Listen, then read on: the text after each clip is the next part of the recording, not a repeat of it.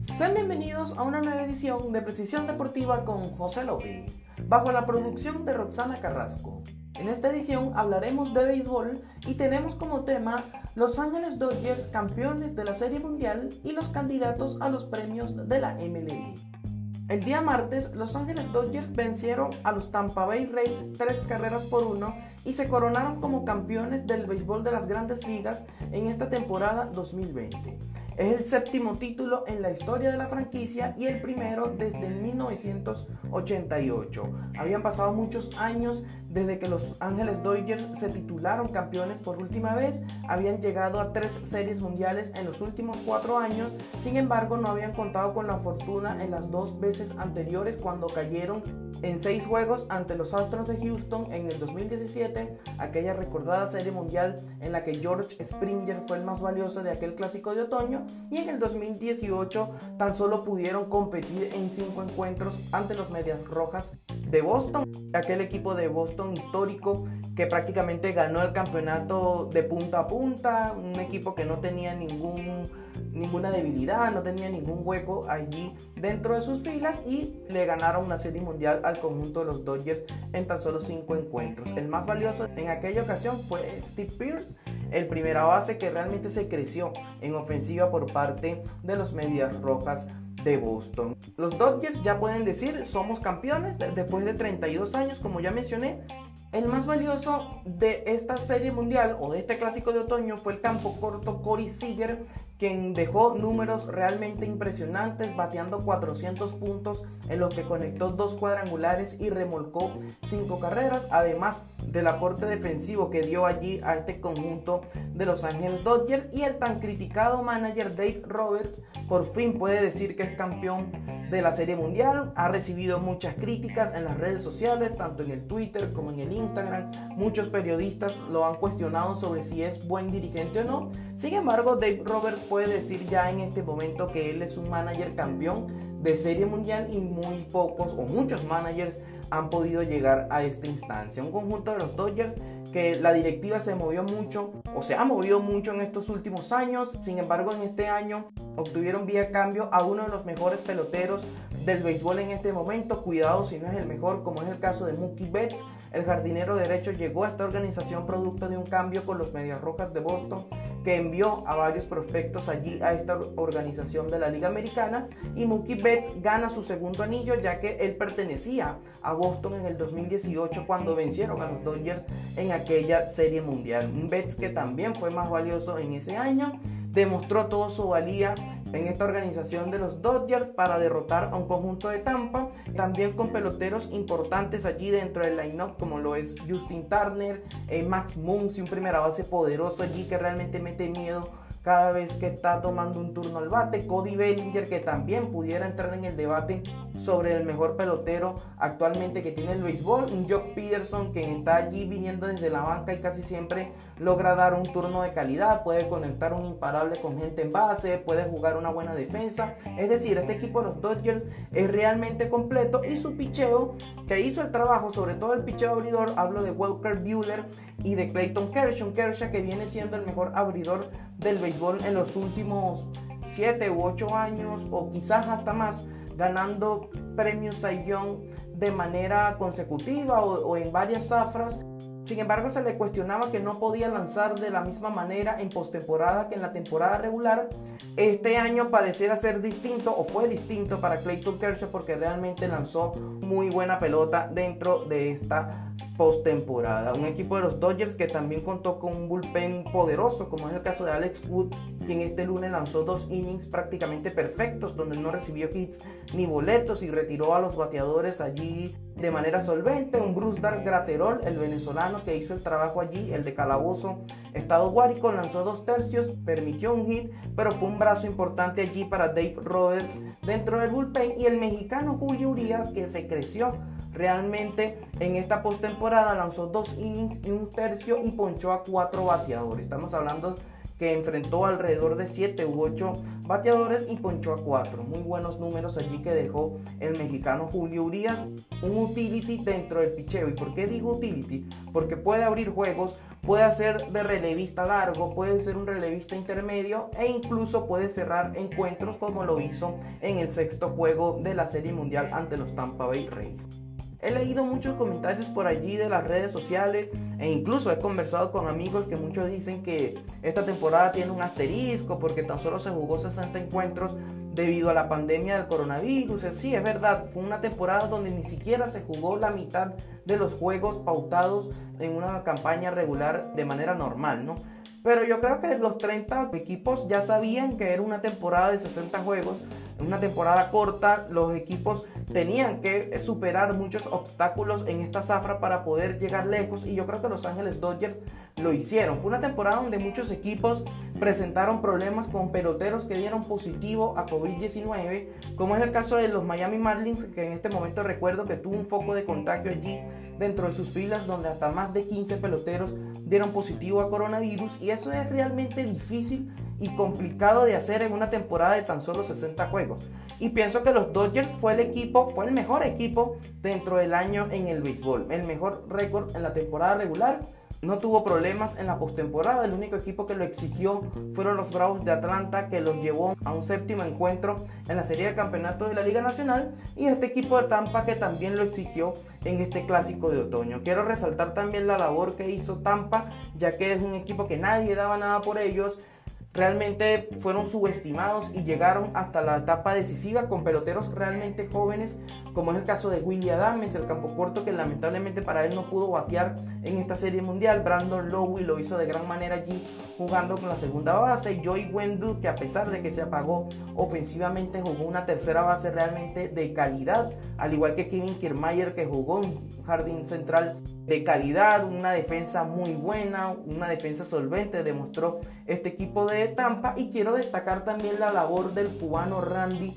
Arozarena, el extraterrestre, como lo apodaron en la transmisión televisiva de ESPN. Qué manera de batear la de este cubano. Prácticamente cada vez que tomaba un turno era un hit o era un extra base o era un cuadrangular en el mejor de los casos. Este cubano realmente se va a perder de vista porque tan solo tiene 25 años de edad y batió de gran manera en esta temporada con los Tampa Bay Rays. Debo admitir que no conocía a Randy Rosarena, no sabía quién es hasta que lo vi eh, viendo acción allí con el conjunto de Tampa y lo hizo realmente muy bien. Me quito el sombrero con el pelotero cubano. Y el picheo, Blake Snell lanzó un gran partido de calidad en este sexto encuentro de la Serie Mundial. Cinco innings y dos tercios donde tan solo permitió una carrera limpia y ponchó a nueve rivales. El Cy Young de hace un par de temporadas atrás lo hizo de gran manera, pero por parte de este béisbol moderno que se está jugando en este momento, con tan solo 73 picheos, el manager Kevin Cash salió al montículo a quitarle la pelota,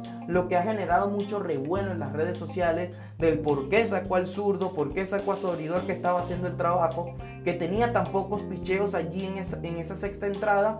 Pero sin embargo, como ya dije, es este béisbol moderno donde prácticamente ya no vemos a un abridor lanzando más de 6 encuentros. Al menos que esté lanzando un juego perfecto, un juego sin hits ni carrera y decían dejarlo. Pero ya en este béisbol que se está jugando en este momento, un abridor recibe uno o un par de imparables allí en una entrada y ya prácticamente sale el manager a quitarle la pelota. Algo incomprensible, no me gusta para nada cómo se está realizando este béisbol moderno, pero son las decisiones que toma el manager allí dentro de un equipo. Campeones los Dodgers en seis encuentros ante los Tampa Bay Rays. Campeones de la temporada 2020 del béisbol de las grandes ligas, séptimo título en la historia de la franquicia y hay que ver cómo se desarrolla esta organización de cara al futuro, si hacen cambios y logran adquirir otra superestrella, todo quede parte de analizar y ver qué decisión va a tomar la gerencia de cara a la temporada 2021. Es bastante agresiva esta directiva, no está con contemplaciones para entregar prospectos a base de superestrellas. También quisiera mencionar los finalistas a los distintos premios de la temporada del béisbol de las grandes ligas. Comenzamos con el guante de oro, ya que se entrega este premio a los mejores peloteros defensivamente a lo largo de la campaña, en este caso de la temporada 2020, allí de ambas ligas, tanto la americana como la nacional, Comenzamos con la Liga Americana ya que los lanzadores fueron nominados Griffin Canning, el pelotero de los Angelinos de los Ángeles de Anaheim, Kenta Maeda de los Mellizos de Minnesota y Zach Plesak de los Indios de Cleveland. Kenta Maeda, quien por cierto jugaba en Los Ángeles Dodgers hasta la temporada pasada y en este momento cambió de equipo hacia los Mellizos de Minnesota, no pudo ser campeón con el conjunto de los Dodgers. Mi candidato a hacerse con este premio es Kenta Maeda. Lo he visto un par de aperturas allí con el conjunto de Minnesota y realmente es muy bueno defensivamente. Roletazo que pareciera ir por el centro del campo y seguir su camino hacia el jardín central, que de esta siempre tiene los reflejos y la capacidad de reaccionar rápidamente ante un roletazo, agarrarla y sacar de out al corredor. Mi candidato en este caso para el lanzador de la Liga Americana es Kenta Maeda. Receptor, Yasmani Grandal, el cubano de los Medias Blancas de Chicago, James McCann también de los Medias Blancas de Chicago y Roberto Pérez, el puertorriqueño de los Indios de Cleveland. Mi candidato en este caso es James McCann de los Medias Blancas. Me gusta mucho la manera en cómo dirige el juego este receptor. Eh, me parece que también tiene muy buen brazo allí jugando como catcher de los Medias Blancas, el ex Tigre de Detroit, yo pienso que debe ser el ganador al premio de guante de oro en cuanto a receptor se refiere. Primera base, Julie Gurriel de los Astros de Houston, Matt Olson de los Atléticos de Oakland y Evan White de los Marineros de Seattle. Mi candidato, Matt Olson, debería de ganar este premio allí de los Atléticos de Oakland. El versátil inicialista de los Atléticos es realmente muy bueno jugando defensa y me parece que debe de ganar el premio del guante de oro. Segunda base, César Hernández de los Indios de Cleveland, Danny Mendick de los Medias Blancas de Chicago y Jonathan Scoop de los Tigres de Detroit. Me parece que la labor que hizo el venezolano en esta temporada del 2020, hablo de César Hernández por supuesto, le hace merecedor de ganar el guante de oro en estas campañas del béisbol de las grandes ligas. El barquisimetano lo hizo de gran manera allí jugando en la segunda base con los indios de Cleveland. En premio a la tercera base, Isaiah Kinner Falefan de los Rangers de Texas, Joan Moncada de los Medias Blancas de Chicago y Giovanni Urshela, el colombiano de los Yankees de Nueva York. Este es mi ganador, Urshela. Me parece que lo hizo de gran manera allí jugando con los Yankees. Un Urshela que no era titular o no estaba previsto ser titular en esta organización. Le ganó a pulso el puesto a Miguel Andújar y me parece que debe ser el ganador del guante de oro. Campo corto, Carlos Correa, JP Crawford y Nico Goodrum de los Tigres de Detroit. Me parece que el ganador aquí debería ser el boricua Carlos Correa cometió muy pocos errores durante la temporada regular con este equipo de los Astros. Fue el equipo que mejor defensiva jugó en esta temporada. De hecho, los Astros de Houston y me parece que Carlos Correa debería de ganar ese premio al guante de oro. En el jardinero izquierdo, los nominados son Alex Gordon, Lourdes Gurriel Jr., el hermano de Julie Gurriel, y Kyle Tucker. Considero que el ganador aquí debería ser nuevamente Alex Gordon, quien es un jardinero solvente, lo hace muy bien allí jugando en el left field y como premio también a que se va a retirar este año, pienso que Alex Gordon debería ser el ganador nuevamente del guante de oro. Jardinero central, Byron Buxton de Minnesota, Ramón Laureano de Oakland y Luis Robert de los Medias Blancas de Chicago. Deseo que gane Ramón Laureano. Me parece que es un gran jardinero, tiene un brazo poderoso, es muy bueno allí cubriendo terreno allí en el jardín derecho de los Atléticos de Oakland y el dominicano debería de ganar este premio. Jardinero derecho Clint Frazier de los Yankees, Joey Gallo de los Rangers de Texas y Anthony Santander de los Orioles de Baltimore. Nuevamente pienso que el venezolano que un venezolano en este caso debería ser el ganador en este entonces. Anthony Santander lo hizo muy bien con los Orioles de Baltimore. Sin embargo, puede jugarle muy en contra de que se lesionó a mitad de temporada con los Orioles de Baltimore y prácticamente no vio más acción allí con el equipo. Quizás esto le reste puntos para ser el ganador del guante de oro en el jardín derecho. Pasamos a la Liga Nacional, el viejo circuito que ya fueron nominados allí los candidatos a ganar el premio de guante de oro, los lanzadores Max Fryer de los Bravos de Atlanta, Kyle Hendricks de los Cachorros de Chicago y Alec Mills de también los Cachorros de Chicago. Pienso que el mejor lanzador defensivamente en este momento del béisbol es Kyle Hendricks. Es por eso que creo que debería ser el ganador al guante de oro. El receptor Tucker Barnhart de los Rojos de Cincinnati, Wilson Contreras de los Cubs y Jacob Stallings de los Piratas de Pittsburgh.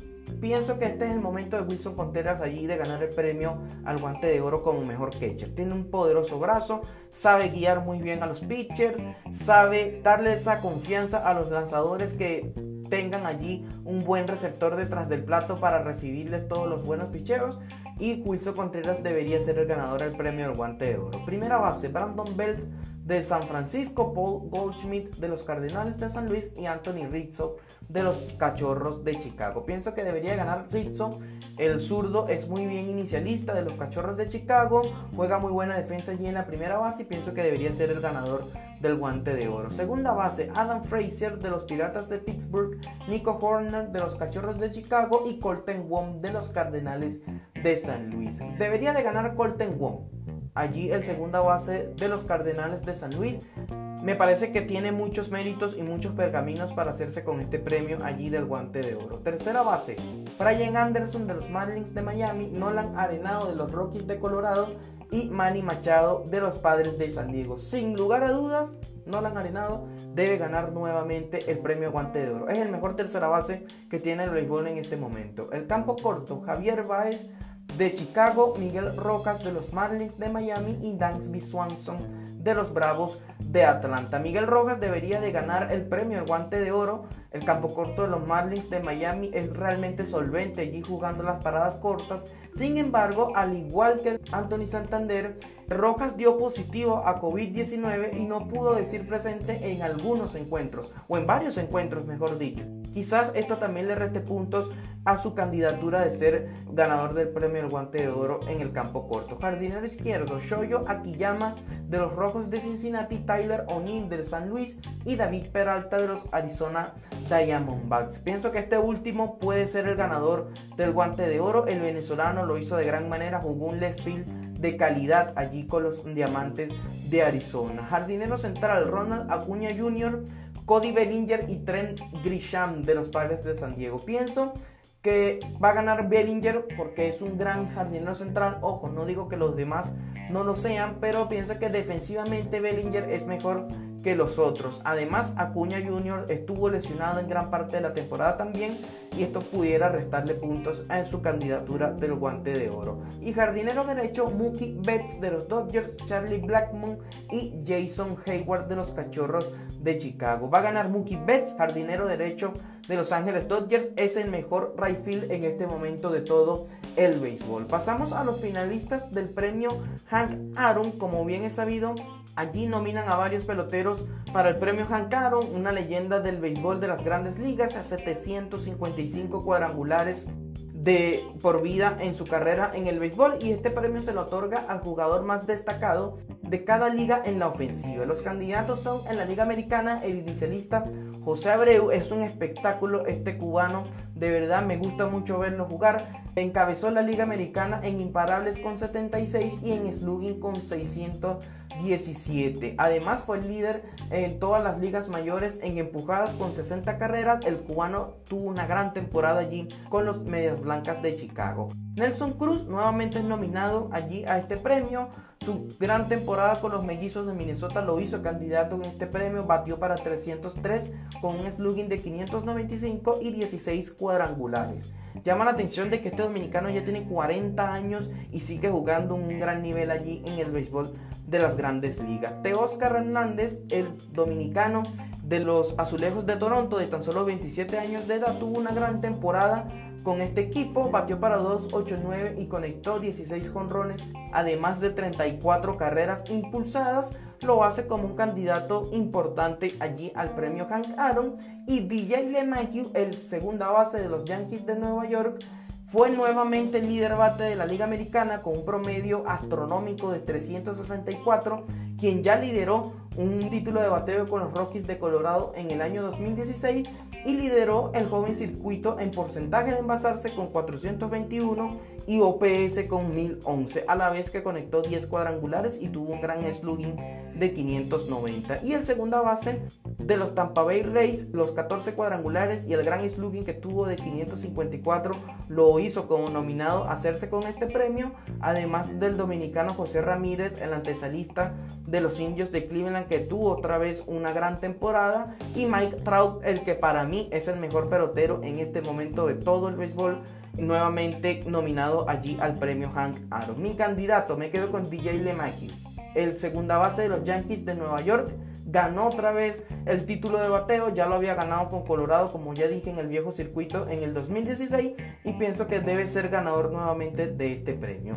Pasamos al viejo circuito, ya que en la Liga Nacional es candidato Freddy Freeman, eh, gracias a una gran línea de 341 de promedio, conectó además 13 cuadrangulares y 53 empujadas. Paul Goldsmith, el inicialista de los Cardenales de San Luis, quien batió para 304 con 6 conrones, quizás es de los candidatos menos fuertes acá en la Liga Nacional. Bryce Harper, quien pudo de alguna u otra manera redimirse luego de su mala temporada en el 2019, conectó 13 cuadrangulares y 33 carreras empujadas para un promedio de 268. Manny Machado también tuvo una gran temporada allí con los, padres, con los padres de San Diego, batió para 304, producto de 16 cuadrangulares y 47 carreras remolcadas. El MVP de la Serie Mundial, el de tan solo 26 años de edad, Corey Seager, batió para 307 con un gran slugging de 585 y un OPS de 943, además de sus 15 jonrones y 41 carreras impulsadas. Y Dominic Smith de los Mets de Nueva York, quien tuvo un gran año con 316 de promedio y 10 cuadrangulares. Un Dominic Smith que también hizo como una especie de ser la voz del movimiento Black Lives Matter dentro de esta temporada del béisbol de las grandes ligas y Juan Soto, el ganador de la Serie Mundial en el 2019, a sus tan solo 21 años de edad ya es una superestrella dentro del viejo circuito, fue el líder de bateo con 351, tuvo una gran temporada el joven dominicano y lo hace como finalista a este premio Hank Aaron de esta campaña. Yo pienso que Freddy Freeman debería ser el ganador de este premio Hank Aaron, batió para 341, tuvo un gran OPS de 640, un gran slugging de 1102 y yo pienso que debería ser el ganador de este premio Hank Aaron. Los nominados al premio Roberto Clemente 2020, como sabemos, Roberto Clemente fue una leyenda dentro del béisbol de las grandes ligas, sobre todo por sus labores sociales que hizo allí jugando con los Piratas de Pittsburgh. El puertorriqueño es un emblema dentro del béisbol de las grandes ligas y es por eso que se entrega un premio a su nombre. Los candidatos son Eduardo Escobar, el venezolano, quien en enero pasado visitó la escuela de Magnet Tradicional para llevar suplementos de escuela. Un Eduardo Escobar que también tiene una fundación en Venezuela eh, se encarga de ayudar a los más necesitados allí en la zona de La Pica, Estado de Aragua. Es un jugador que realmente ayuda mucho a los de clase baja. También he visto por allí en las redes sociales que su fundación se encarga de llevar alimentos a las zonas populares del estado de Aragua y también lo hace en los Estados Unidos. Eduardo Escobar realmente un ejemplo a seguir tanto dentro como fuera del terreno.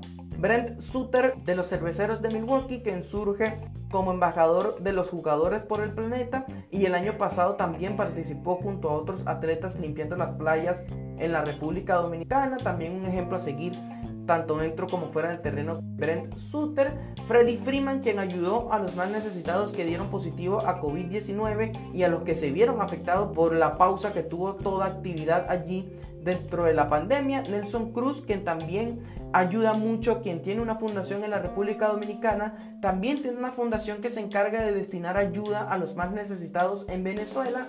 El, el experimentado pelotero ayudó a muchas familias que se vieron afectadas por el COVID-19 y alimentó a más de 700 familias en su pueblo natal en la República Dominicana. Los otros candidatos son Hanser Alberto, Steven Matz, Mitch Morland, Giancarlo Stanton, quien también tiene una fundación allá en Miami donde él jugó muchos años con los Marlins, Jason Hayward que se encargó de ayudar con 300 mil dólares a organizaciones sin fines de lucro que ayudan a combatir las desigualdades en la ciudad de Chicago.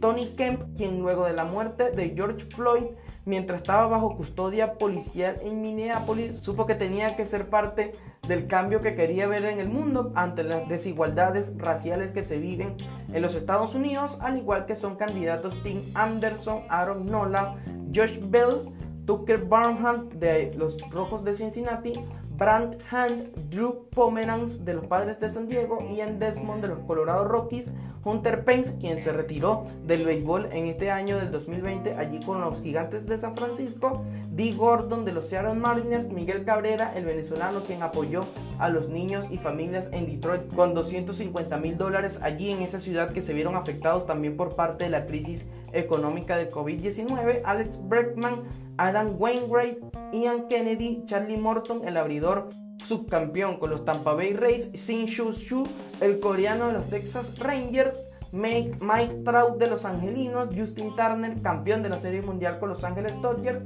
al igual que Miguel Rojas, quien ayudó a muchas comunidades allí en el sur de la Florida, donde hace vida también Miguel Rojas y Sean Doolittle de los Washington Nationals, al igual que Danny Jansen de los Azulejos de Toronto. Muchos nominados allí en este premio Roberto Clemente, estos peloteros que realmente ayudan a sus comunidades, no solo en los Estados Unidos, sino también en su país natal. Pienso que el ganador debería ser Eduardo Escobar, aunque si me preguntan a mí, me parece que deberían darle un premio a todos porque realmente ayudar a los más necesitados no lo hace cualquiera. Y también los candidatos al premio jugador más valioso en el año, pienso que en la Liga Americana debería ser el ganador José Abreu, ante ya al darle el premio Hank Aaron a DJ LeMahieu, pienso que el cubano debería ser el ganador al premio más valioso. Y en la Liga Nacional no tengo ninguna duda que el más valioso de la campaña debería ser Fernando Tatis Jr. Realmente impresionante la temporada que tuvo el campo corto dominicano. Ya lo hace como entrar al debate sobre si es el mejor campo corto que tiene el béisbol en este momento. Pero yo pienso que debería ser el ganador en este momento. Conectó 17 cuadrangulares no estuvo entre los primeros cinco en el mejor promedio de bateo, pero sus carreras empujadas y su contribución a los padres de San Diego lo hace como candidato y para mí debería ser el ganador de este premio al más valioso en la Liga Nacional. Y bien amigos, esto ha sido todo de una nueva edición de Precisión Deportiva con José López. Les damos las gracias a todos ustedes por ser parte de este espacio y recuerden seguirnos en nuestras redes sociales como Precisión DBA, tanto en Instagram como en Twitter y Facebook. Hasta entonces.